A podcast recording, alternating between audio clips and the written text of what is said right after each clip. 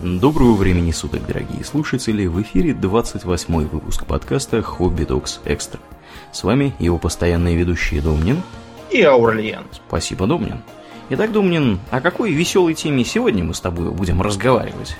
Мы поговорим о таком жанре, как технотриллер. Технотриллер? Имеет да. ли там под, под музыку техно кого-то убивают постоянно? Ты знаешь, лучше бы, лучше бы было так, как ты говоришь.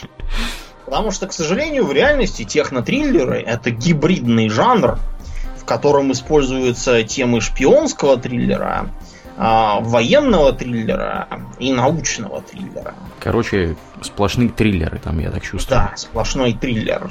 Э, в мозгах э, населения главным именем, связанным с технотриллерами, является Том Клэнси. Хотя да. отметился и, например, покойный так же, как и Клэнси, Клэнси не так давно умер, Майкл Крайтон. Но Крайтон, он все-таки более знаменит всякими своими парками юрского периода, или вот я у него книжку про пиратов читал. Угу. А также созвучием вот. с фамилией Крайчик, которая у меня теперь постоянно в голове будет крутиться каждый раз, когда ты будешь Майка Крайтона упоминать. Но мы сегодня его не будем упоминать, поэтому да. ты можешь спокойно забыть про агента Крайчика, да, да, агент курильщика Крайчик. и всех остальных. Всех остальных, и курильщика и его команда. Да. А Клэнси настолько прославился, что даже сейчас а, вот вот бренд Том Клэнси, он продолжает жить, за него пишут негры, угу. как в принципе и в последние годы жизни он, видимо, уже то ли устал, то ли обленился, то ли заболел, может быть. Да, стал мухожук. От, от чего он там умер, не говорится, видимо, заболел и умер. Э, он писал с соавторами. Но мы с вами понимаем, что все эти соавторами означает, что уже он, что со, соавтор э, один пишет книгу, а другой имя свое знаменитое клеит на обложку. Э, вот. Потом есть еще такой Дейл Браун, не путать с Дэном Брауном. Почему-то людей, которых зовут Д. Браун, у них есть какой-то зуд угу. по написанию бредовых книжек да. всяких. Да, почему-то такое явление. Да, для меня вообще Но... эти два персонажа, они как бы долгое время были одним и тем же лицом. Я тебе скажу по секрету, они... На самом деле у, них совершенно ничего общего нет. Угу. Мы сегодня поговорим главным образом о Кленси и этом самом втором Брауне, а, потому что писали они примерно про одно и то же, хотя между их э, стилем и вообще умонастроением есть серьезные различия. А, Том Кленси всю жизнь был Э, страховым, э, ну, сперва агентом, потом там дорос до каких-то там владельцев страховой компании, угу. выгодно женившись. Но вообще-то в институте он э, учился на военной кафедре. Если бы не миопия, его бы, он бы получил офицерское звание. А так он не получил, потому что сильно близорукий. Какой-то странный, честно говоря, у них подход. Надо было, наверное, сперва смотреть, потому что он близорукий, а потом уже его брать на военную кафедру. Как она у них называется, ROTC. У них почему-то почему наоборот получилось. Но он, видимо, с той поры э, затаил себе желание все-таки быть мега-воителем. Угу. И поэтому стал сочинять серию книжек. У него есть и как бы внесерийные произведения. А, самое первое его прославившееся про охоту за Красным Октябрем, оно, правда, серийное, но вот дальше были там выделяющиеся какие-то. Да, вот мне кажется, нашим слушателям это самое знакомое название, потому что все смотрели художественный фильм соответствующий с Шоном да. Коннери. Вот, и как бы я так подозреваю, что большая часть публики, она знает по деле, собственно, этого товарища именно по охоте за Красным Октябрем. Да, значит, если кто там не, не смотрел, не знает, э, это его 84 -го года роман, где, значит, э, капитан Марко Рамиус, это, оказывается, литовское имя, фамилия. Вот представляете, Марко Рамиус. Марко значит, Рамиус? Угу. Да. Интересно.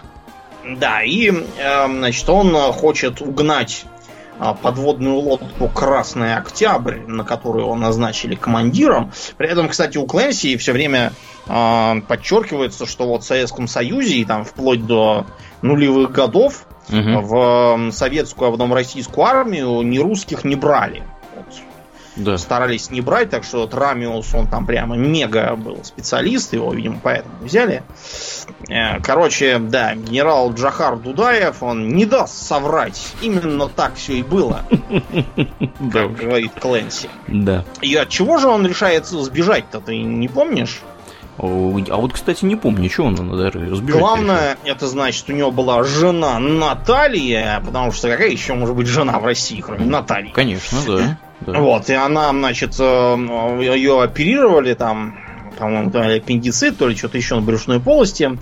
Но э, хирург в госпитале был пьяный. Как обычно. Вот, и да, и, в общем, допустил перитонит, а оказалось, что французского антибиотика уже нет, все, видимо, там угу. все уже... В общем, все... она не восстановилась хочешь сказать. Нет, там все было хитрее. И, значит, а взяли советский антибиотик, но оказалось, что там была просто вода, потому что фармацевтическая промышленность хотела перевыполнять план и наливала в половину ампул воду, а потому что сверхплановую продукцию, оказывается, не проверяют на качество. Вот, так вот сюр... такой вот, да. И, да. в общем, Наталья отдала Богу душу, а этого хирурга, который ее залечил, ему ничего не было, потому что, представляешь, он оказался родственником члена Политбюро. Mm. Ведь родственники членов Политбюро именно этим и занимались в Советском Союзе. А, работали в каких-то заштатных госпиталях и здорово бухали по этому поводу. Ну да. И, именно туда и отправляли всех родственников Политбюро. Если это так с Политбюро, то что, что делали с простыми людьми, не знаю, видимо, сразу в гулаках от рождения записывали. Л- лучше и не знать, скорее всего. Да. Ну и, в общем, э, все это э, тяжким грузом легло на сердце этого Рамиуса. Угу. И он, значит, э, застрелил замполита подлодки по фамилии Путин. Да ладно. С, с этого момента, кстати, начинается слава Кленси как большого визионера, который просто все предвидит. И даже, вот видите, и Путина даже предвидел. предсказал. И, и, и надо было его тогда действительно застрелить, а вот не послушали Тома Кленси. Пипец. Да. Ну и, в общем, да, чтобы этот Путин ему не портил малину, он там уплывает, за ним там все гонятся. А, разумеется, Советский Союз объявляет, что это просто потерялась э, подлодка. Да. Вот, потому что. А, а его ищут, потому что там близкий родственник одного из членов высшего руководства. Ну, а обычные потерявшиеся атомные подлодки у нас же не ищут, хрен бы с ней. Да, Но да. вот раз члены политбюро, то придется искать. Слушай, будет такое ощущение, что половина страны это родственники членов политбюро, потому что как бы тут и врач член политбюро, и на подлодке какой-то член политбюро. Ну, как бы якобы. Везде члены политбюро. Это, это просто как бы якобы он там а, есть, чтобы понятно. объяснить, почему ее ищут. Понятно. А иначе это все сказать, чего это они ищут? Сказали бы, да, лучше выпьем водки. Да и хрен с ней, спадло. Да, и Пропало и ладно. Ну, да, и тут, значит, э, бывший американский военный и, и ныне аналитик ЦРУшник, mm-hmm. ну, это такой вот альтер-эго неудавшегося офицера запаса Кленси, mm-hmm. которого зовут Джек Райан, Значит, тут наступает такой э, штамп. Дело в том, что подавляющее большинство э, произведений, э, ну, самых, самых знаковых произведений Клэнси, они имеют такое сюжетное построение. А, происходит какая-то непонятная фигня, а, злодеи там всех хотят истребить, все такие ходят, и что бы это могло значить? Но Джек Райан разгадал! И, значит, э, что там случилось на самом-то деле, как правило, он разгадал, что это все русские виноваты. Угу. Или какой там жупел ему в тот период казался страшным. И мчится все это превозмогать и все это чинит, после чего его повышают должности. Спойлер алерт, вплоть до президента США. Кто, кто-то еще сомневается, что это такое вот а-, альтер автора было. Да. Мечта его жизни. Мечта скромного страховщика. Да, стать президентом США. Из офицера запаса и ЦРУшника. Угу. Ну и, в общем, там практически удается, удается эту подлодку принять в теплые руки США. Но оказывается, что поваром на подлодке служил агент ГРУ. ГРУ ведь именно этим и занимается, что назначает поваров там... Э, На подлодку. Угу. Уборщиков всяких там, да, Слушай, круче, круче было бы, если бы там был Стивен Сигал поваром на подлодке на этой. Вот это вот было бы прям вообще здорово. И избил бы ногами ранил. Да, точно. Ну, короче, и, в общем, этот повар-гарушник хочет запустить ядерные ракеты на подлодке. На самом деле, на подлодке как бы того типа, как это описывается, невозможно. Там ракеты, по-моему, вне прочного корпуса а мне, вот, мне вот, Домнин, интересно, как вообще устроена командная цепь на подлодке, если повар может запустить ядерные ракеты? Ну, это как вот не знаю, не знаю. Что? Там, может быть, есть какое-то объяснение, я уже не помню, я давно все это смотрел. Или туп тупорылые советы, у них там все тупорыло устроено, что Ну, у них там просто такой, знаешь, большой, большой красный рычаг там да. с, над, с надписью смерть Америки. Вероятно, точно. Ну и, короче говоря, им там победа, Райан там всех спас, э, ракета так и не взлетела и так далее. Угу. А, да. Значит, э, когда Клэнси говорили, дядя Том, ты дурак, на все это. Где ты видел, чтобы какие-то атомные подлодки уезжали? Он говорил, а у меня есть, между прочим, э, железное основание, потому что было, было же практически вот точно такое же в Советском Союзе. То есть все по секретным документам, как да, говорится. ну документы на самом деле не секретные. Дело в том, что в 1975 году на большом противолодочном корабле «Сторожевой», угу. да, на Балтийском море а, произошел э, мятеж. Mm-hmm. Да, за, этот, значит, замполит, капитан третьего ранга Саблин, заманил своего командира в комнату, запер его там на ключ и объявил, что значит, корабль захвачен, всем собраться и идти на кронштадтский рейд и там выступить по телевидению с заявлением. Это с каким? Руководство партии и советского правительства изменило принципам революции. Нет свободы и справедливости. Единственный выход – новая коммунистическая революция. Революция – это могучее движение общественной мысли. Это колоссальный всплеск колебаний ионосферы, который неизбежно вызовет деятельность масс и воплотится в материальном изменении всей общественно-экономической формации. Какой класс будет гегемоном коммунистической революции? Это будет класс трудовой, рабоче-крестьянской интеллигенции – и так далее. То Значит, есть товарищ уже, клинический был, я так чувствую. Да, по, по колебаниям ионосферы и трудовой рабочей крестьянской интеллигенции. Э, интеллигенции, да, странно, что не, э, не знаю, какой-нибудь э, духовно помещичьей казачьей аристократии, что-нибудь уже поэтому видно, что к трирангу саблю надо было не ответственные посты занимать, а лечиться электричеством. Причем да. это можно было понять и раньше, потому что его некоторое время, по, так сказать, поддержали в предыдущем звании, когда он э, давно еще писал Хрущеву письмо о том, как нам обустроить Россию. Угу. Да, Хрущев таких писем не любил, Поэтому его там некоторое время поддержали, так сказать, без карьерных проблесков. Вот тогда уже надо было понять, что гражданину Саблину на флоте противопоказано служить. Вот, и служить ему лучше где-нибудь в Забайкальском военном округе на суше. Так вот, а, это самое происшествие, а, а также побег какого-то Плешкаса, какой-то Йон, Йонас Плешкис был такой, в 60-е годы слинял в Швецию, правда, не на корабле, а там лодку какую-то угнал. Вот, и это все послужило Клэнси вдохновением. К слову, не, не ему одному, потому что был еще такой э, Шетлин, Штетлин, как какая-то такая фамилия, которая написала многотомную эпопею Киров Киров про докладывает? как, про то, как э, крейсер Киров провалился во времени и попал во Вторую мировую войну. Вот, так вот, там у него упоминается, что, значит, Саблин, правда, почему-то написано Сабин, а не Саблин, был в 75 году за этот э, митерж повешен. Прям вот Повесить так вот повесили. на рее, да? Да, да, да. И, вот, хо-хо, угу. и бутылка водки.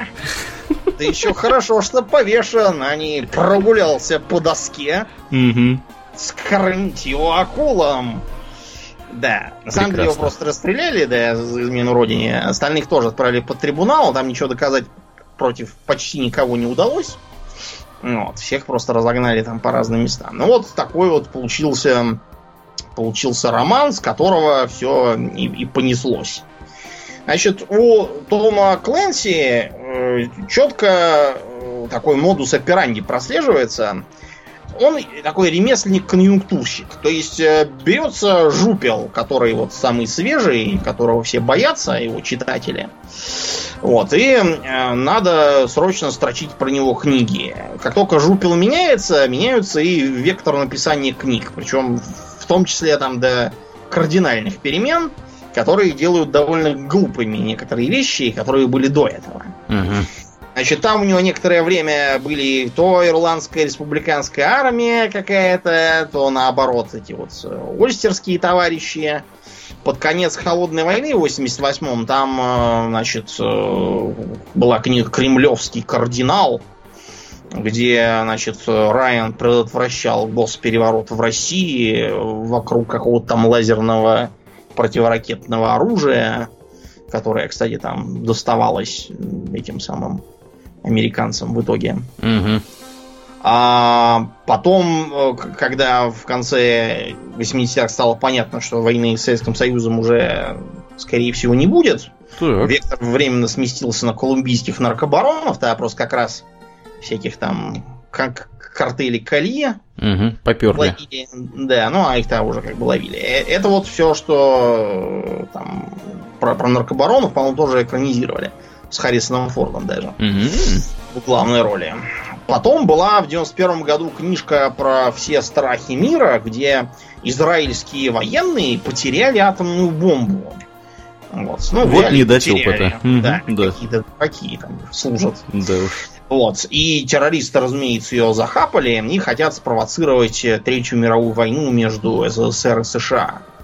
И, значит, американский президент там паникует, хочет там всех бомбить, но э, Райан связывается с советским генсеком Нормоновым каким-то. Хорошо, что не Мармоновым. Да, и говорит, что как бы ничего там, ничего там не, бомбите. не, не надо делать, да, не бомбите, это все просто. Это тоже экранизировано, там довольно далеко от текста было. На некоторое время у Кленси Жупел сместился на Азию. Там, значит, во-первых, а, подлые китайцы и японцы и даже немножко вьетнамцы угу. начинают там плести всякие козни. И, значит, в 94 году а, в романе «Долг чести» Райан там уже дорос до советника президента по национальной безопасности. И э, из-за того, что японский импорт был ограничен в, в США. Япония, э, ставшая почему-то ядерной державой, там какие-то пришли к власти ненормальные националисты. И, в общем, начинается борьба. Э, японцы оккупируют э, Марианские острова какие-то там применяются компьютерные вирусы. Индия хочет сторгаться на Шри-Ланку за каким-то бесом. Зачем это Индии нет?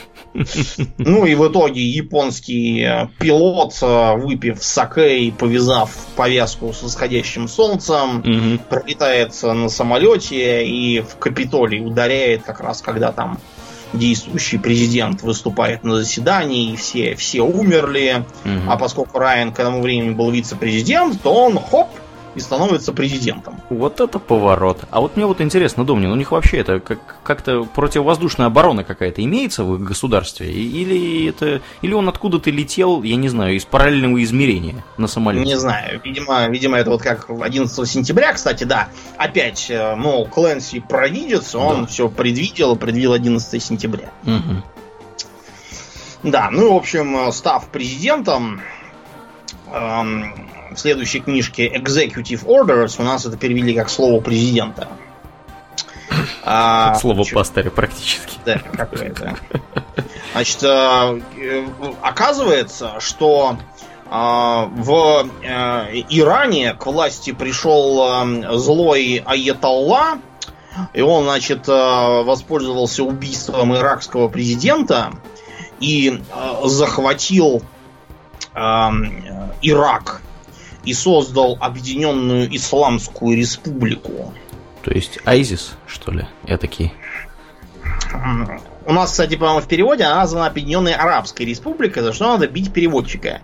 Поскольку, как бы, Иран не арабская страна, и в тексте, между прочим, это подчеркивается. Вот тут Кленси невозможно сказать, что он этого не знает, потому что многие другие не знают. Ну и, в общем, этот самый Махмуд Дари нападает на Саудовскую Аравию, примерно как когда-то Саддам попытался. Угу. Вот, а все это, оказывается, подлые китайцы. Его подзуживали, и э, Аятолла даже лихорадку Эбола напустил на США. Да, снова Кленси провидец, что вот некоторое время назад была, была паника по поводу лихорадки Эбола везде. Вот, а он уже тогда. Знал. В этом, да, в этом его, кстати, да, нельзя отказать. У него нос всегда был по ветру, да, он всегда тонко чуял, чего вот прямо прям завтра будут все бояться. Угу. Потому что он все-таки страховщик, да, это у него профессиональное качество должно быть. Не страховщик. А риски оценивать. Да, ну, в общем, да, он специалист по рискам, поэтому. Ну, в общем, злого Италу разбомбили. А, а в России, кстати, в это время э, там какой-то там какой-то президент э, на Гробовой там была какая-то фамилия похожая. Гробовой. Да, удивительно, да, что такое там было. Ну, в общем, смысл в том, что в России такой типа Ельцина президент, и там, там как бы живут бедно, но честно. Что-то что вот такое там происходит. Вот. И, э, значит, э, китайцы в следующей же книге, так называется, «Медведь и дракон». Значит, начинается книга с того, это 2000 год, э, во время публикации, что Сергей Головко, э, глава СВР и большой друг этого Джека Райана, потому что с чего бы главе СВР не быть э, другом чужих президентов? Именно так и должен себя вести глава, глава СВР. Ему по должности да. положено так. Угу. Джентльмен такой. Да. Ну и, в общем, он едет по Москве в своем бронированном Мерседесе, Потому что, ну, что уж это будет за... Головой и тут своей. вдруг угу. одну из машин, а, очень похожую на его этот Мерседес, в нее прилетает из РПГ и там всех убивает. Но, значит, Головко, благодаря тому, что у него шофер-то из спецназа, в общем, они там срочно уезжают оттуда и теряются в догадках, что это такое было. А через некоторое время оказывается, что в Китае хотят принудить э, к политике один, одна семья, один ребенок, каких, каких-то там баптистов. Вот. И э, против этого протестует баптистский китайский священник Ю, или Юй, я не знаю, как это перевели у нас. Вот, и с ним почему-то еще папский кардинал. Хотя какая связь между католиками и баптистами, и почему они действуют заодно, не очень понятно. То есть, короче, угнетают баптистское население Китая. Если не то, что угнетают, их просто убивает э, китайская полиция. Да, да. Угу. И, значит, весь мир, ужаснувшись, объявляет экономическое эмбарго и отказывается покупать китайские товары. Потому что, действительно, кому нужны эти никчемные китайские товары? И без них обойдемся. Да, да. Угу. Хотел бы я на это посмотреть в Китае можно, можно хоть миллионами истреблять и папских нунциев, никто и пальцем не шевельнет, я вас уверяю. Папских нунциев, ох. Да. Ох, да. Ну, в общем, да. Китай от этого сразу загрустил угу. и э, решает, чтобы поправить свои дела, напасть на Сайбирию. Да, Сибирь, то бишь, чтобы... Э, потому что там представляешь, в 2001 году в России там какой-то отставной снайпер находит в Сибири золото и еще там нефть находится. И тоже, там Клэнси такой, тоже эх. отставной снайпер. Мне вот просто интересно, как он это все находит, этот отставной Нет, снайпер? по-моему, там так, без него нашли, а золото там именно описывает какой-то там старой дедушкой. Угу. Вот, да, как-то как-то так. То есть э, э, и Клэнси такой говорит, что типа, эх, вот наконец там заживут, хоть нефть у них там э, появилась какая-то. Угу. Ну, в общем, эту нефть и золото хочет захапать злой Китай. И э, поэтому Райан спешит на помощь России. А, во-первых, Россию принимают в НАТО, и этот самый Грушевой, во, как его была фамилия, Грушевой. Так. Не горбовой, а грушевой. президента. Значит, чтобы защитить Россию от Китая. Вот. И вместе с американцами доблестно побивают Китай. Вот, бомбят там стелс-самолетами всякие мосты в Харбине. Вот, чтобы, чтобы отрезать без мостов в Северном Китае армию. А еще, несмотря на то, что ему советники говорят этого не делать, Райан, значит, на э, сайте ЦРУ включает трансляцию э, всяких репортажей CNN про войну, а еще э, прямой эфир с разведывательных дронов американских. Ну, почему бы и нет? А это знаешь для чего? Для того, чтобы не позволить китайцам рассказывать неправду всякую и пропаганду про эту войну. Угу. Да, я, знаете, вот на месте военных я бы предложил президенту полечиться, потому что транслировать прямой эфир из разведывательных дронов это верный способ через 5 минут потерять. Да, всех дронов позбивать. А, это вот эта вот хрень там летает. Да. Нас показывает вас... здесь. Алло, у вас над головой там летает дрон. Разберитесь. Да, ну, в общем, и э, подлые китайцы, поняв, что все плохо, решают запустить межконтинентальные баллистические ракеты. Угу. Вот. Но э, совместно американско-русские спецназовцы все эти ракеты истребляют, все кроме двух. Одну сбивают с вертолета Апач. Э, вертолет Апач новейшее средство противоракетной обороны. Под, подавляет просто, да. Все-таки угу. летит на Вашингтон, и оттуда все в панике бегут. Но президент Райан храбро остается. И, в общем, он на корабле Геттисберг, там, у, у берега, и запускает э, э противоракетную систему Эгида, и mm в последний момент как будто эту ракету уничтожают. Победа!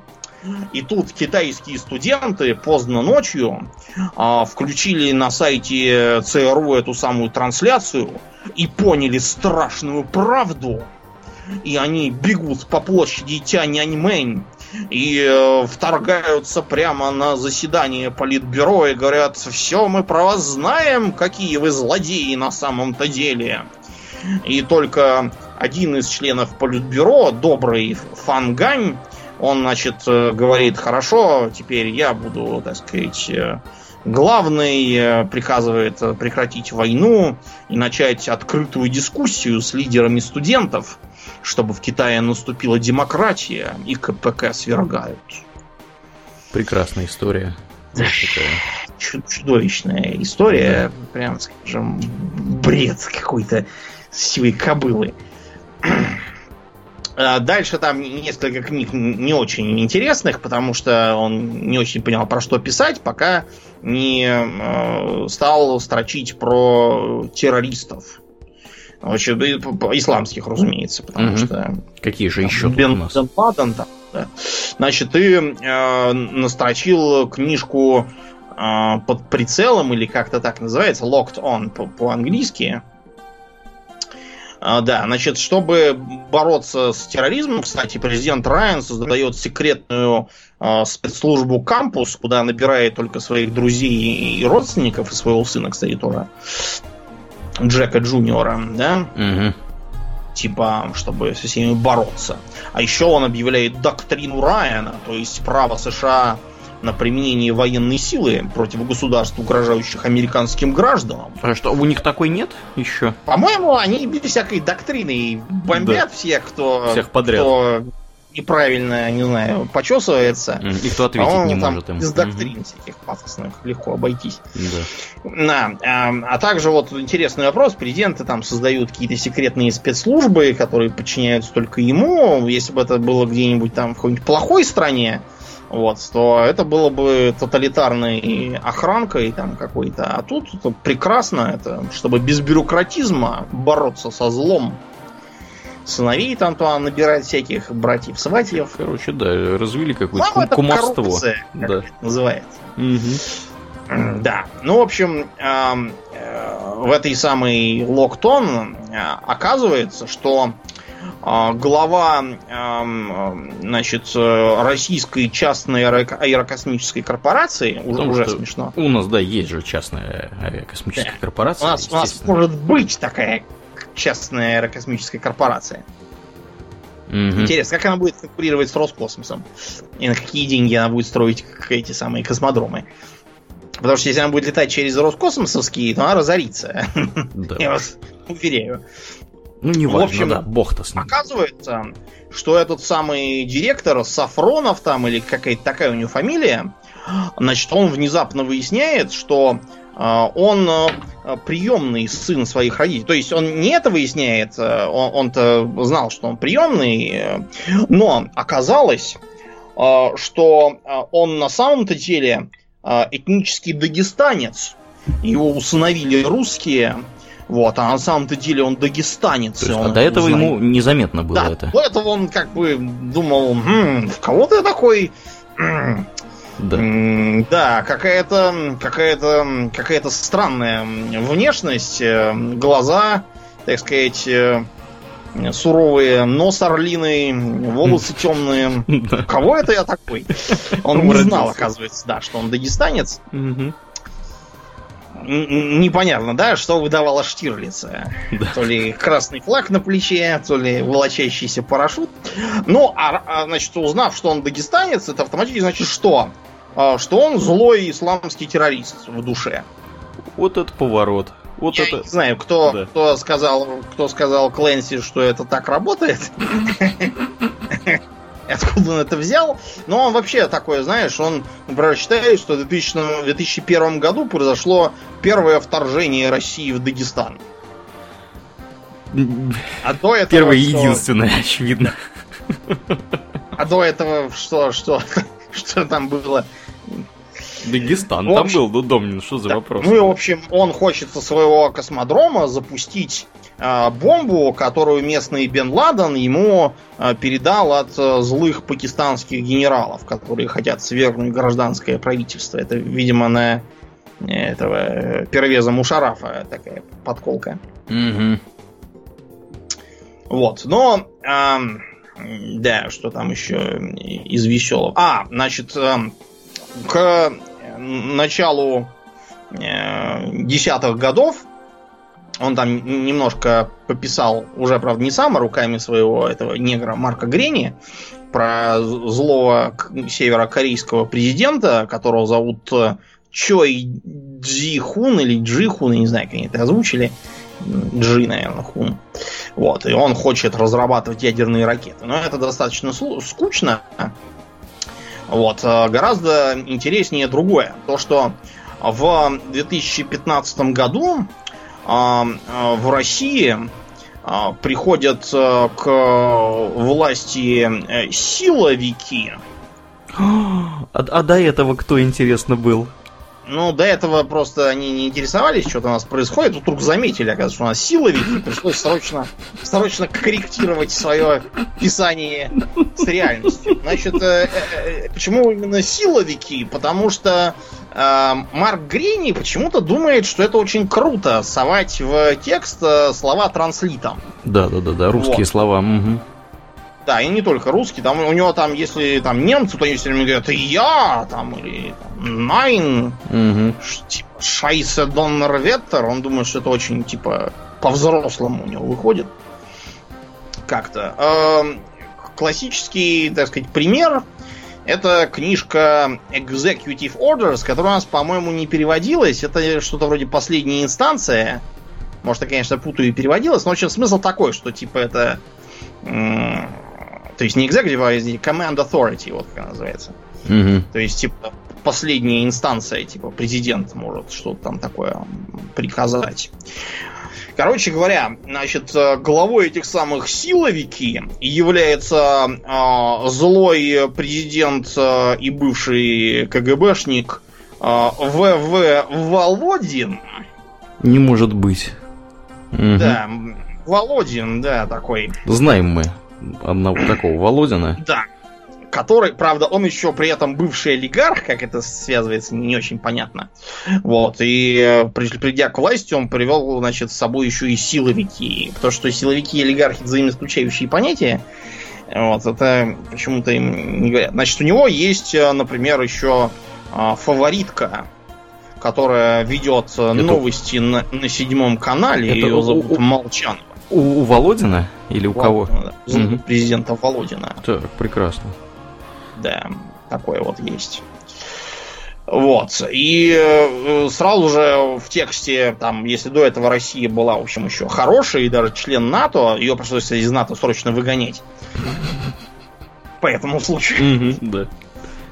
Вот. И оказалось, что э, злой Володин э, все разворовал, и нефть тоже разворовывает. Вот он какой плохой оказывается, значит, и, и из-за того, что из-за того, что все там разваливается по этой причине, он придумывает хитрый план, потому что у него вообще еще и до этого был хитрый план.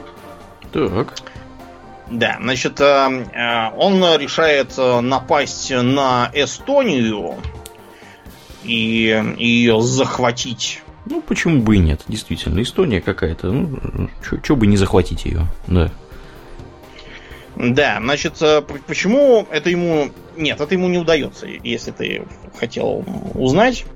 Так. Значит, э, оказывается, что Эстонию там охраняет какой-то э, американский там... Navy полк, по-моему.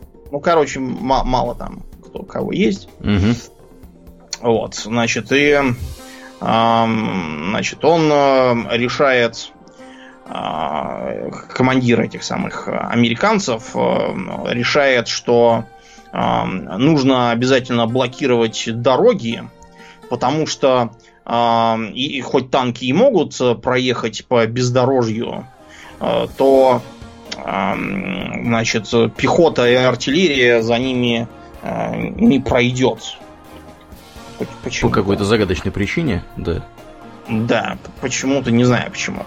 Там происходят всякие другие интересные э, вещи, типа того, что э, русские танки приезжают на деревню Пыльва и всю ее хотят уничтожать, расстреливая ее осколочно-фугасными зарядами, хотя там ничего нет почему-то. Но их, к счастью, уничтожают управляемыми ракетами, по-моему, с корабля, потому что Э, их, э, значит, э, наводит эти ракеты вертолет американский.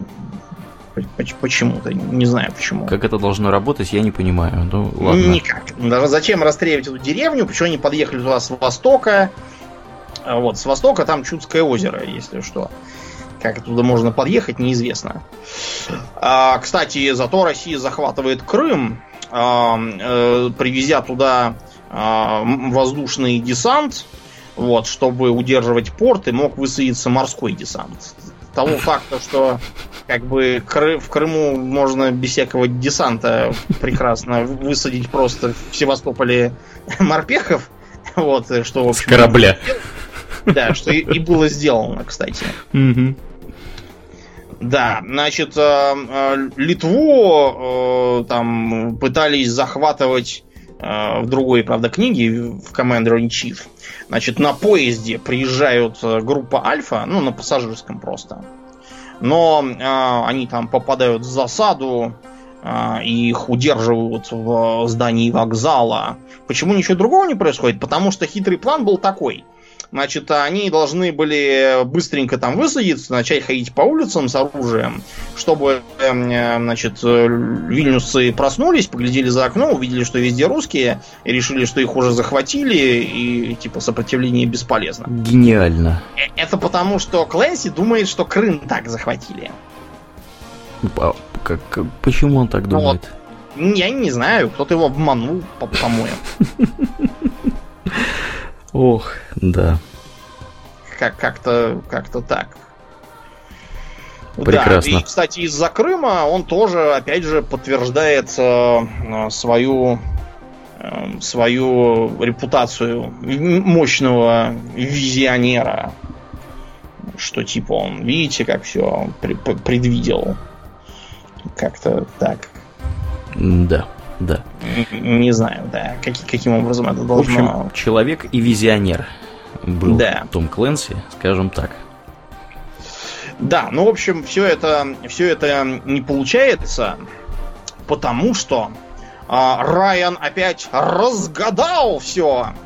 И он догадался, что а, на самом-то деле еще в 80-х годах а, предчувствовавший крах СССР Володин внедрил своего подчиненного Романа Таланова в состав воров в законе, так. Как написано, вор в законе. Кстати, Грейн не знает, что в русском языке бывает единственное число, поэтому у него и, и сам Таланов тоже вор в законе. Един во многих. Прекрасно. То есть он вообще, он как бы не готовился совершенно к написанию этого всего, да? Ему даже никто не сказал, что бывает единственное число, бывает множественное в русском языке. Да, прекрасно, прекрасно. Не знаю, как, как, как-то так, да, вышло. То есть, э, это вот такой, э, так, такой, значит, хитрый ход был с внедрением э, КГБшника воры в законе. Это абсолютно невозможно, если что. И э, потом этот Таланов становится директором ФСБ. И Райан же разгадал, что на самом-то деле легендарный советский вот этот вот убийца по кличке Зенит. Почему Зенит, почему не Локомотив там? какой-нибудь или хотя бы Пахтакор. Да. Я не знаю почему-то. Эм, да, короче говоря, эм, и он звонит э, злому Володину и говорит, что все знает, и вот сейчас как расскажет ворам в законе, что глава ФСБ это злой э, на самом-то деле и бывший члены их так вот надурили. И вот воры в законе-то сразу и зарежут э, Володина и Таланова. Да. Да, значит, э, и поэтому Володин, значит, перестает нападать на Украину. Э, Крым, правда, себе оставил. Таланов убегает, но его все равно убивают воры в законе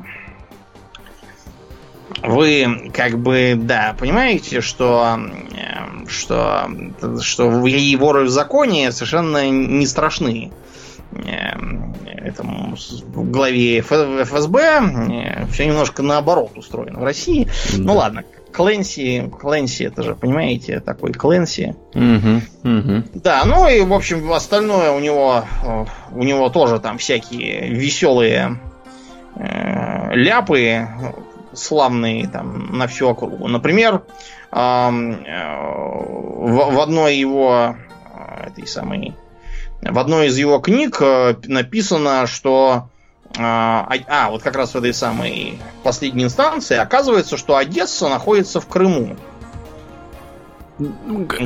Как это? Ну, та, так вот это как находится. Это, как, карта же есть. Ну, Google зачем, Maps. Понимаешь, зачем карта? Карта не нужна. У него даже столица Канады это Торонто. Хорошо, конечно, что не Монреаль там или не Квебек. Прекрасно. Это прекрасно. Да, вот. А что еще? Еще а, еще у него почему-то в Будапеште как бы временной пояс минус 2 часа от Москвы. Перепутал Восток с Западом. Да, да, да. Где у него Будапешт находится? Какая-то страна вообще. Интересно мне. Как- Как-то так, да. Потом э, на Украине есть федеральная полиция. При том, что Украина не является федерацией, ничего федерального там быть не может. Ну, то есть может, но это уже это, это будет плохая новость Украины. Прям скажем. Внезапно появится федеральная полиция, это чужая какая-то полиция приехала уже. Да уж. Откуда он это берет? Вот откуда он вообще это все берет? Вот я, я вот в упор не понимаю. Как, как такое возможно? То есть, понимаешь, как бы вот писатели, они когда пишут книги, они обычно делают исследования перед тем, как книгу написать. Они ходят там, беседуют с людьми, смотрят ту же самую карту, я не знаю, читают статью в Википедии, какая бывает полиция в странах. Он вообще такое ощущение, что ничего такого не делал, просто сидел, как вот запертый в комнате с печатной машинкой. Да, и, да писал. И, и писал там, высасывал все из пальца, вот, э, смотрел на пол, смотрел на потолок и, значит, записывал, что пришло ему в голову. Угу. Федеральная полиция, да уж. А, да, а еще у нас значит, есть э, такая есть такая площадь, площадь Дзержинского, угу. и на ней стоит здание, раньше называвшееся Лубянка. Здание так называлось, Лубянка. Да, здание называлось Лубянка, и Лубянка это стоит на, на площади Дзержинского. Вот, а еще у него есть вне, так сказать, цикловая книжка, э, называется «Оперативный центр. Зеркальное отражение». Угу. Там, значит, э, к власти приходит президент какой-то Занин или Жанин, я так и не понял. И, а, значит, чтобы этого миролюбивого Жанина подсидеть, злой глава МВД Долин, или Догин какой-то, какое-то такое имя, значит, он э, начинает войну с Украиной и Польшей, министр внутренних дел начинает войну с Украиной и Польшей. При этом президент ничего не знает, Видимо, он как Ельцин, там сразу забухал на радостях и ничего не знает. Вот. А у этого злого министра внутренних дел, у него, значит, висят э, э, всякие карты, э, изображающие границы России в разные там периоды, чтобы, так сказать, вернуть потерянное. И одна из них это древняя карта Московского княжества времен Ивана Третьего. И она нарисована кровью пленных тевтонских рыцарей. Ну, действительно, как бы, что еще делать с тевтонскими рыцарями, кроме как их кровь изводить на рисование карт? Ну, как бы. Да, да. ну, у нас, у нас все строго, видите, да. да. Нас... Э, Коли попались, так попались. Да, Будьте любезны. Да. Пускают, да, на, на, на карты. На, на карты, да. Эм, все оружие, какое у нас есть, сложнее калаша, все обязательно скопировано с западных вариантов. Как правило, называются даже конкретные источники копирования, но они все, как назло, совершенно э, как бы разные. То есть считается, например, что э, наш Птур Штурм это копия э, западного Птур Милана. Но вообще-то Милан проводной, а Штурм с э, как бы этим с, с лазерным наведением, если не изменит память. Он точно не проводной. Каким образом одно может быть копией другого, это неизвестно. Вот. Эм, Еще у нас э, э, была какая-то специальная школа КГБ, вот, которая готовила шпионок для постельного шпионажа, ну, как вот в «Красном воробье». Да, да, я вот только хотел сказать. Который писал какой-то тоже выгнанный из ЦРУ. Вот, если они там все в ЦРУ такие, то я им предлагаю сразу сдаваться. Закрывать его к чертовой матери. «Красный воробей» — это просто перепевка по Э, по-английски отечественные книжонки, знаете, такой из серии «Змея задушила детей циркача, они умирали истошно крича». Ох, да, неплохо. Какое-то такое, да. Вот. А еще этот самый танк Иосиф Сталин э, за номером 3 из 3, он, оказывается, участвовал во Второй мировой, а еще его долго э, не снимали с производства, потому что он же назван в честь Сталина. Вот это поворот. Потому что в 46-м сняли, и Сталин вовсе не обиделся. Да. Ничего, да. Это почему-то мимо него идет. Вот, а еще в 80-е в СССР существовало Министерство тюрем. Ну, конечно, надо же как-то ГУЛАГ. А тюрьма по-русски да. это как раз и есть э, ГУЛАГ. ГУЛАГ, угу, да, да, ну все, все складывает, все правильно, так и есть. Угу. Как, как, как-то так, да. Вот, ну вот э, примерно, примерно так Клэнси и, и писал. Сейчас за него пишет этот самый Грини. Грини, правда, про э, военщину он как бы не совсем в ту дугу. Он больше э, больше как бы про то, как там злой Володин хочет всех э, погубить. Я не знаю, там что-то такое пишет. Но да, про, про военное дело э, ему тоже приходится писать. Из-за этого он регулярнейшим образом тоже садится всякие лужи. Ну ладно, э, достаточно, пожалуй, про, про Кленси. Давай про второго персонажа. Орла. Да. Да, это Орел Дейл Дон Браун. Да, mm Дейл Браун, э, несмотря на то, что пишет примерно такую же дурь, но он принципиально отличается. Значит, во-первых, Дейл Браун это э, бывший э, американский летчик. Э, его выгнали из ВВС. К сожалению, для него, ну, то ли, может, по зрению не сдал медкомиссию, не знаю. Из-за чего выгоняют из ВВС. Ну, по, по старости, я думаю, выгоняют. Там же Нет, до бесконечности ну, летать нельзя. Ну, его, его очень давно уже выгнали, и я подозреваю, что просто не. Да, ну он был молодой еще, то есть там на четвертом угу. десятке все. Угу. В общем, он решил это как-нибудь компенсировать для себя. Значит, первый способ компенсации это традиционный. То есть он завел себе байк и стал гонять на байке. Это делалось еще со времен Второй мировой. Так и появились байкеры в США. Во-вторых, он завел себе свой личный самолетик и периодически летает на нем. Маленький. Uh-huh. А в-третьих, он стал строчить книжки. И довольно популярен на Западе с 87 года. Значит, что, э, в отличие от Клэнси, пишет он? Он э, бывший именно карьерный летчик. То есть у него э, постоянно все сводится к авиации.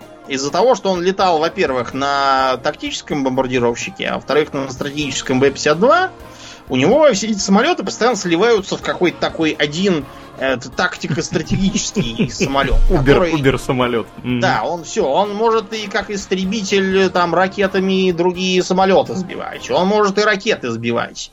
И стратегические там ядерные ракеты тоже нести. И танки там всякие расстрелки. Короче, все у него там есть. И стелс, и какие-то там мега-системы радиоэлектронной борьбы. Он все это называет летающий линкор.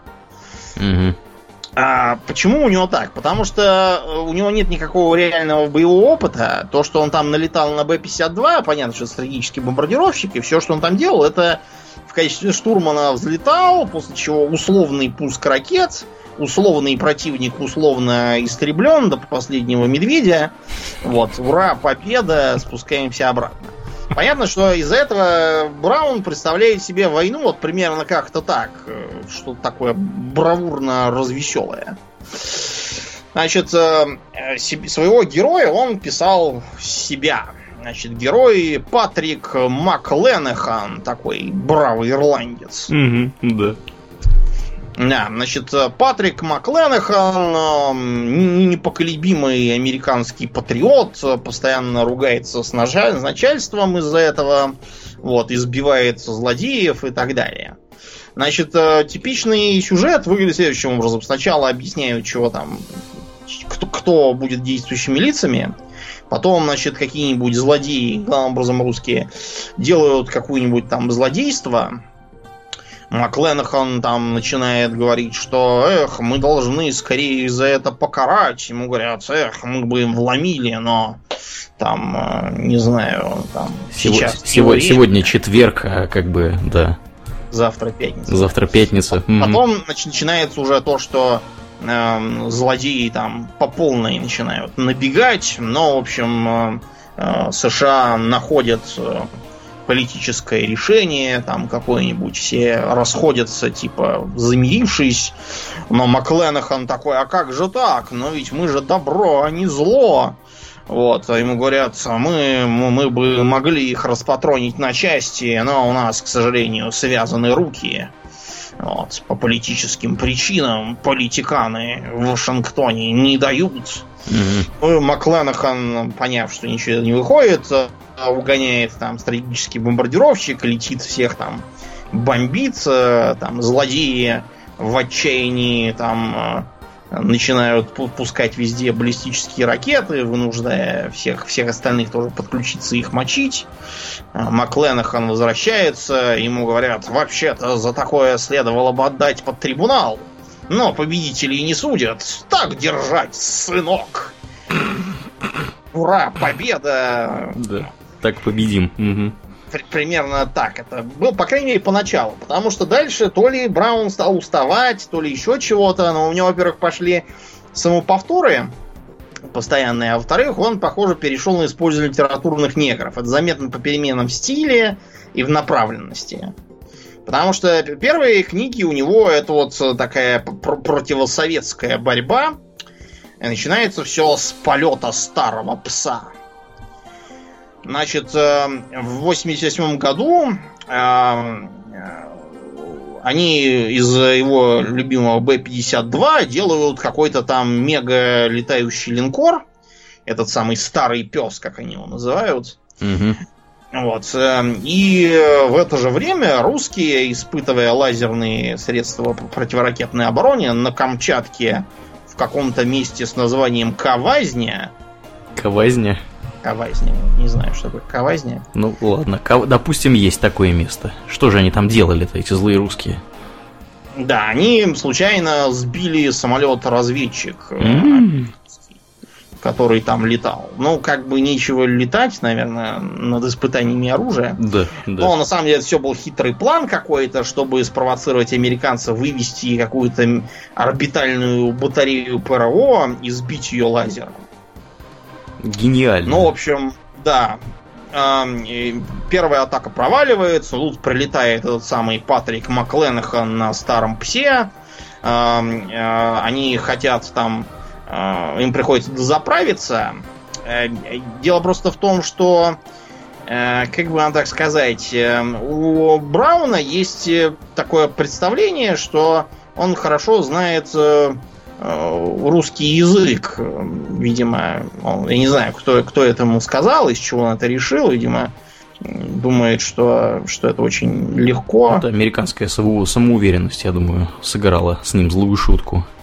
Да, ну, как- как-то, да, как-то так. Эм, в общем, эм, и поэтому они э, идут на бензух-колонку. Бензух-колонку? Да, он просто э, брал словарь и смотрел, как там транслитерации пишется, и он э, прочел бензоколонка, а, а там было написано, видимо, на московский манер произношения бензоколонка, да, как, mm-hmm. как говорят. Mm-hmm. Поэтому там так и было написано, если читаете буквально, бензух колонка. Прекрасно. И проблема в том, что он решил, что бензин по-русски будет бензух. Ну, да, все логично пока что. Угу. Какой-то, да.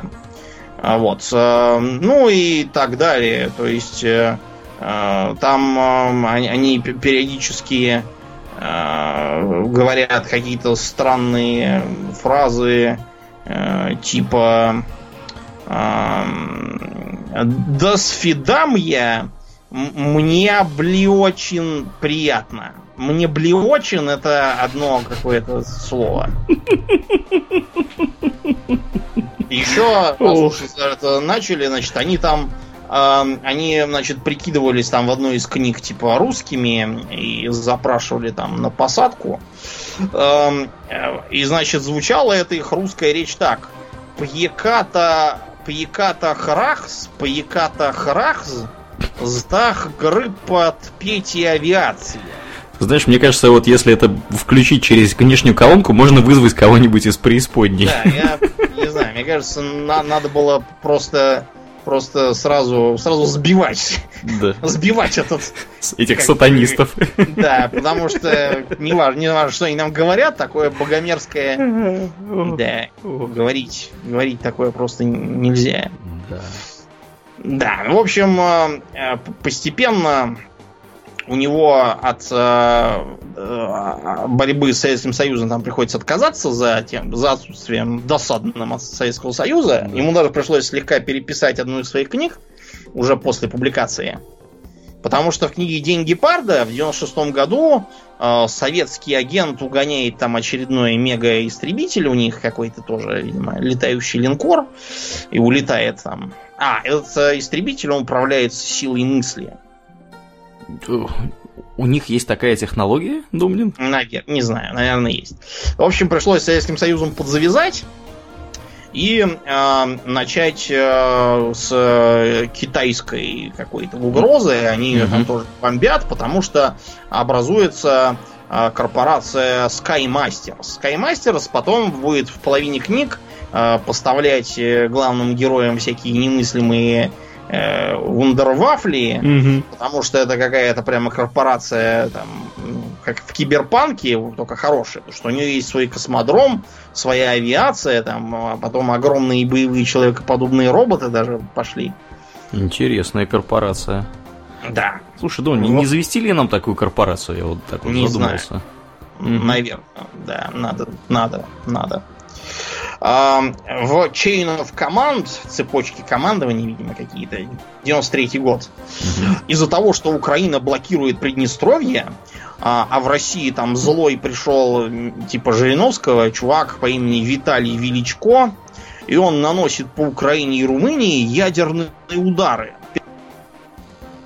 Да. Я, понимаете, я даже не могу понять, что там такое есть в, в Румынии и на Украине, чтобы их бомбить ядерными ударами. Что там такое? Мощный, мощный военный технический потенциал, Домнин, там есть, которого стоит бояться. Я так считаю. Наверное, как-то так. Короче говоря, чтобы победить этого самого злого величко, главные герои наносят ядерный удар по аэропорту Домодедово, ведь именно под аэропортом Домодедово сидит злой русский президент. Гениально, гениально. Кто, кто ему это сказал, тоже неизвестно. Ты знаешь, мне кажется, он просто выучил один топоним и, собственно, решил его использовать в своем произведении. Да, ну и, в общем, после этого все в России там все развалилось, и она на время прекратила разбойные набеги на другие страны. То есть мы тут живем разбойными набегами. То одних ограбили, то других обворовали. Как викинги, да, какие-то. Да, какие-то, да. Приплываем, что ли, на дракарах. Значит, потом ему надоело это, он стал э, писать про немыслимые вундервафли, Power Armor, эльсатроны какие-то там Power Armor? Power Armor? Да, дело, что в 98-м он пишет книгу э, Tin Man, то есть железный дровосек, это если переводить по смыслу. Угу. Потому что, значит, злодеи похищают э, Power Armor, которая способна отражать... Она как бы сама по себе мягкая, да, но она может так прямо приобретать э, после электрического импульса мега твердость и типа отстреливать э, все, все всякие там чуть ли не снаряды из танка. Все то каким, каким mm образом, да, это все ну, вот тебя попал снаряд из танка, какая разница, он тебя пробил он твою броню или нет, он тебя в кашу просто внутри брони размелит и все. Да уж. Не знаю. Логика. Где логика? Где она? Отсутствует она здесь. В 2001 году, к счастью, внимание Брауна вернулось опять к нам, потому что он написал Warrior класс, то есть воинский класс или, или тип, э, тип воин, это военные термины, не знаю, перевести. Значит, оказывается, что в России есть э, третья по величине э, нефтяная компания Метеор, угу. которую возглавляет Павел Казаков. Кто бы он ни был. Да, и этот злой Казаков хочет протянуть свой нефтепровод на Балканы. Но на Балканах э, там, там же хорошие люди, в основном-то в Македонии и Албании. И они не хотят со злым Казаковым иметь дела. Угу. Поэтому, значит, Казаков, сговорившись со злыми русскими, а, э, начинает с использованием волшебного самолета Meteor МТ-179 налетать там э, по, по Балканам везде, а российская армия будет типа вторгаться, чтобы, чтобы охранять свои трубопроводы. И все это для того, чтобы а, оккупировать и грабить балканские страны. Богатейшие, известно, богатейшие. Да, mm-hmm. В балканских странах э, сокрыты несметные богатства. Сокровища. Которые, да, только вот грабь не хочу. Mm-hmm. Да. Э, этот план более или менее удается. Э, на Балканы приходят мир, стабильность и все такое, искоренение преступности. Как ты думаешь, это типа такое, ну да, русские там негодяи, но хотя бы там порядок они навели? Нет! С точки зрения автора, это плохо, что там мир, стабильность и истребили преступность. Конечно. А где же демократия, потому, Домнин? Потому что русские... Да. Нет, там, понимаешь, демократия это... Что демократия? Это военные. Пишет, демократия до лампочки. Главное, что злые русские. Вот. Ну, в общем, они, э, эти главные герои, э, увольняются из ВВС, потому что первая операция там у них провалилась какая-то. Я не читал эту муть. Вижу только пересказ. И они с помощью турецких и украинских военных почему-то захватывают э, там какие-то суда этого Казакова, выманивают э, летающего на мега самолете Казакова в атаку. Вот. При этом он, он даже они его не сбивают, он просто чудесным образом сломался самолет и упал. Как удачно все ну, сложилось. Да, какая-то. Угу. Вот. Э, Казакова сдают в Турцию. Вот, а русские говорят, а мы, кто этот парень, мы его не знаем. Это все был, оказывается, злой начальник генерального штаба генерал Журбенко. Прямо Журбенко? Да, какой-то загадочный. Кто бы он ни был. Угу. Не знаю. В 2003 году роман «Воздушная боевая группа». Там, значит, этот самый Макленахан э, в сговоре с каким-то бывшим президентом Мартиндейлом э, провоцирует вторжение талибов в Туркмению, чтобы поднять э, цены на нефть. Это, опять же, это прекрасное дело, это, это положительные персонажи, если что. Погоди, а в Туркмении много нефти? Газ, там есть газ. А, окей, окей. Нефть, газ да. одно и то же. Какая разница, да. конечно. В общем, а Россия, которой не нравится, что какие-то ваххабиты тут завелись фактически на границе, угу. вот, и присылает десантников и авиацию, но, понятно, ваххабиты легко отбиваются от каких-то там да. жалких десантников. Да. Вот. Кто и... они такие? А, а, а еще туркменская армия решает, что русские их бомбят почему-то и переходят на сторону хабитов, который возглавляет некий Джалалуддин Тураби. Вот. И, э, значит, э, туда, чтобы это все разрулить, отправляют госсекретаря США, э, которую трахает Макленахан. Заодно, да. Ну, в общем, пока они там пролетали над морем, русские пытались их сбить, и тогда Макланахан, оскорбившись, полетел в Дагестан и разбомбил там аэродром. В отместку им. Да, а то что это за моду взяли? Харасмент Ох, ох, России от этих событий э, президента Синькова свергают военные во главе со злым Анатолием Грызловым и отправляют на ваххабитов в Туркмению стратегическую авиацию.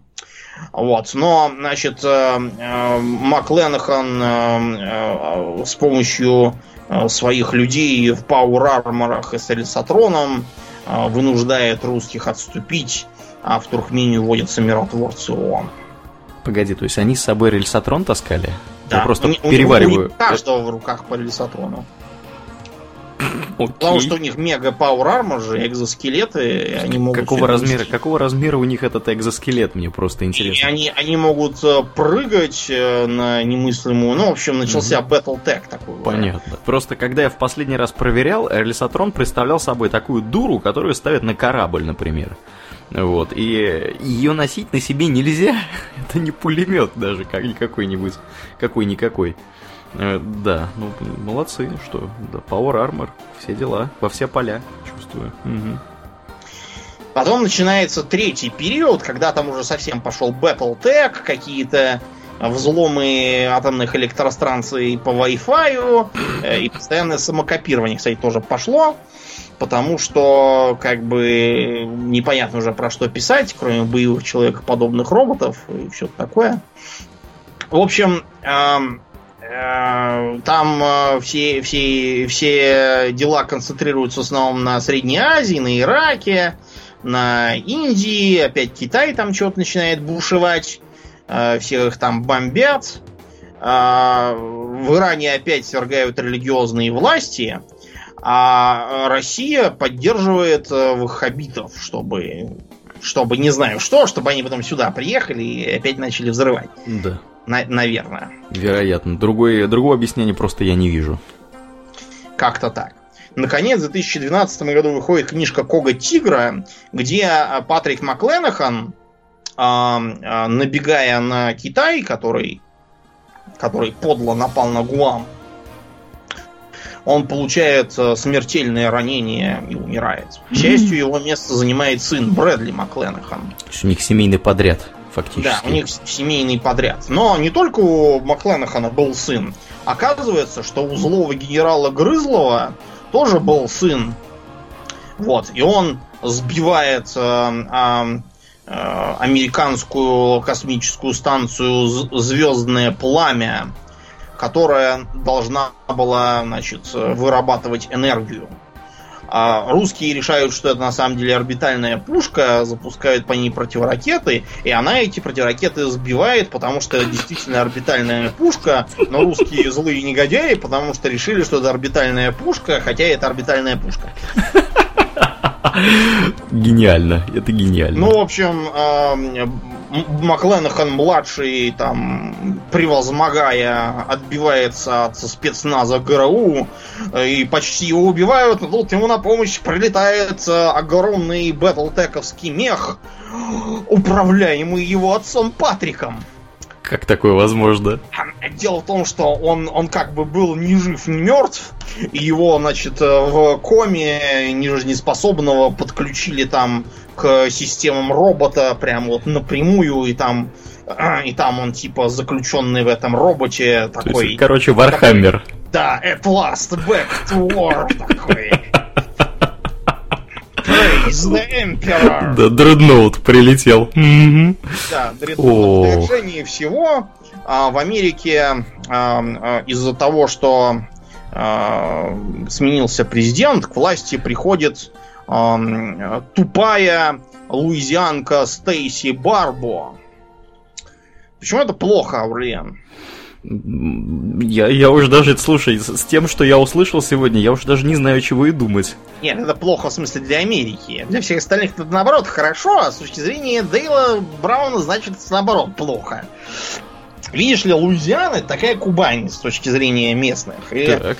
среди э, васпов есть стереотип, что э, в Луизиане живут такие незамутненные сельские товарищи, у которых там бабы с огромными задницами и сиськами, Угу. Вот, но при этом такие довольно ограниченные какие-то. Короче, тупо, тупорылые, если. Да, если... ну это такой стереотип, примерно как про кубанцев, вот угу. примерно так. А, в общем, и эта самая Стейси Барбо говорит, что вместо того, чтобы тут кого-то бомбить везде подряд, в каких-то туркмениях, нужно, наверное, заниматься своей страной и чинить в ней экономику. Ну, звучит неплохо. Звучит как Трамп практически. Да. А, так что, видите, Дейл Браун тоже визионер. Значит, к сожалению, на этом моменте Дейл Браун окончательно сдулся. Не знаю, уже, видимо, все писать надоело, поэтому э, вместо него реально все э, дальше начинает писать Патрик Ларкин. Ларкин, судя по всему, то ли этнический поляк, то ли просто у него какой-то сдвиг по фазе в башке на почве этой самой национальной, на, национальной принадлежности. Да, угу. Еще, да, такой у нее там с головой, я уж не знаю. В общем, э, Ларкин сконцентрировался не на э, не на Америке, где, видите, пришел к власти Трамп в женском обличии, а на Польше. Ну, действительно, почему бы и нет? Значит, мощная книга «Железный волк». Значит, в 2017-м э, группа э, бойцов АТО, которых чуть не убили под Иловайском в известное время, решают, что для окончательной победы над клятими москалями нужно устроить российско-польскую войну. И они заманивают русский спецназ на территорию Польши. Это, видимо, им долго придется заманивать. Они, видимо, как они тебя заманивают? Надо будет почитать, что ли. В общем, они надеялись, что Польша будет воевать с Россией, Польша ее победит. Но не сама, а когда сейчас прилетят там все остальные натовцы и все победят. Угу. И они так пройдут по Украине, и там все тоже восстановят, и, и, и тогда все будут понувать и по-новому, и так далее. К сожалению, этот план сыграл примерно так же, как предыдущий про Пануватии. Вот, э, потому что э, Трампа президентша это, она сказала, что не будет воевать за Польшу, и поэтому вся левобережная Украина утекла к России. И поэтому польский президент решает нанять этого самого как его, Брэда Макленахана и папу его, Пата, которые образовали частную военную компанию Скайон. Скайон? Да, и значит, э, у них там и, и какие-то железные роботы, и, значит, эскадрилья Железный Волк, которая там из каких-то мега-трансформеров состоит. Вот. И Польша, решив, что Россия все равно когда-нибудь нападет, это же Россия, угу. поэтому надо напасть первыми для разнообразия. Да. А, налетает на Конотопы Баранович и все там бомбит. Вот. А когда Россия пытается ответить, а, человекоподобные роботы всех их русских избивают. Как это ни странно, американцы вмешиваются на стороне России. Это потому как это? что, да, их подговорила Россия, потому что, опять же, Трамп в женском обличии. И прилетает э, от них десант, но бодрые человекоподобные роботы всех их избивают тоже. НАТО разваливается. И от злости Россия хочет нанести э, ядерный удар из Калининграда Искандерами, но и это все тоже там разбомбили. Вот. Э, героев выгоняют из американского гражданства, и они тогда принимают польское, а Польша решает, что надо возродить ее старую славу. И она из, из прибалтийских стран и Польши, и еще там, по-моему, кого-то сформировала альянс свободных народов. Это уже начался какой-то Толкин. Да, вот, да, да, да. Альянс свободных народов, но, э, понимаете, да, по Ох. с другой, как там было, по Андуину, да, там mm-hmm. граница проходила, да, а тут да. по, по Днепру и, э, так сказать, за Днепром и мрачными уральскими горами протрезвляется древнее зло. Значит, э, злой Грызлов младший, не, унимающийся, он разработал кибероружие Перун ну, чтобы для разнообразия не чтобы влиять на выборы, до этого, к счастью, не дошло, mm а чтобы, значит, бороться с этой самой Польшей и ее прихлебателями. И он, значит, э, разрушивает банковскую систему Польши и электростанции отключает там по всей Восточной Европе. И даже авиалайнер тоже этим сбил малайский или нет, тут не написано, но какой-то сбил. Не уточняется, да. Да. А, а, а глупая американская президентша все равно не хочет на него нападать и наводить демократию. Вот что ты будешь делать? И вот да, как такое возможно? Непонятно. Да, ну, в общем, э, зато э, железные волки эти внедряют вирус на завод, где делают все российские С-400. Угу. Представляешь? Да. Все до единой. Ну в общем, последняя книга, которая вот в этом году вышла, буквально uh, The, The Moscow Offensive, то есть это что-то типа наступление на Москву, потому что в ней Россия покупает американскую авиатранспортную компанию, чтобы погрузить на нее а, своих э, огромных боевых человекоподобных роботах и полететь захватывать Америку. И вот, но Польша, конечно, всех их там... Спасает. Ну, я не знаю, спасает или нет, наверное, спасает. В общем, Может... не снижают накала бреда, я чувствую, и маразма в этих поделиях. Да, как- как-то вот так. Ну и, вот, и это вот типичные э, типичные технотриллеры для вас. Там постоянные какие-то э, путания географии, э, все время э, оказывается, что Новороссийск расположен на склоне горы и окружен кольцом остроконечных гор, из-за чего он оказывается холодной и заснеженной версией Рио-де-Жанейро. И, а, мы... а еще да, да. На, на, по льду Черного моря можно кататься. Конечно. Зимой на коньках по угу. льду Черного моря.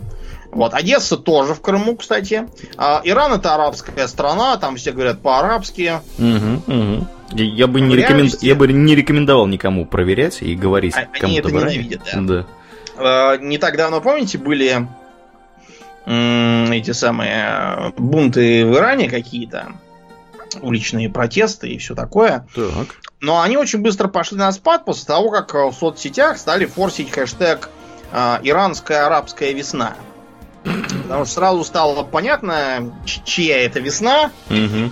какие дочери офицера это все делают, так что все протестующие сразу разошлись по домам, да. не, не пожелав в таком участвовать.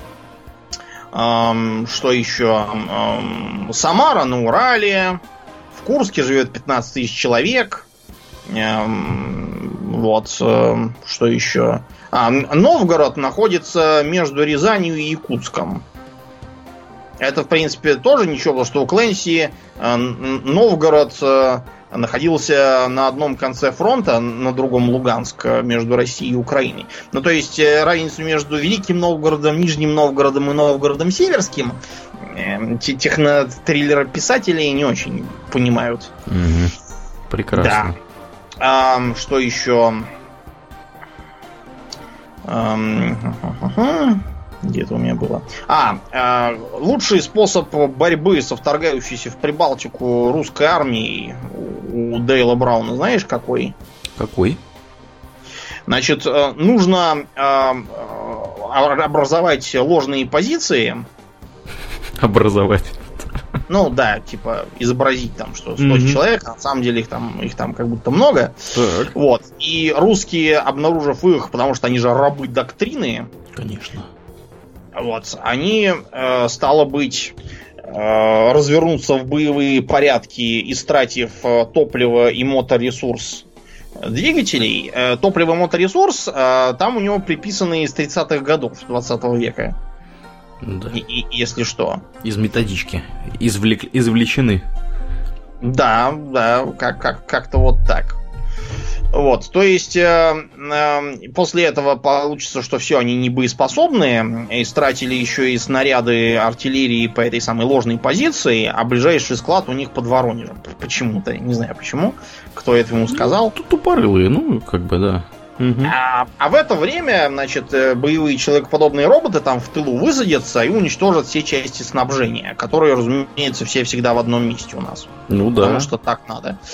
Я тебе объясню почему. Потому что э, примерно так американцы очень любят изображать своих противников, не только в технотриллерах, а вообще. Потому что э, похожим образом было в Орденнах у них когда на них поперли внезапно немцы, но, в общем, далеко и не проехали, потому что э, оказались без снабжения, топлива, и, в общем, все кончилось там у них. Как-то. Ну и они решили, а, что со всеми так надо делать. Ну, как- как-то так. А, что там?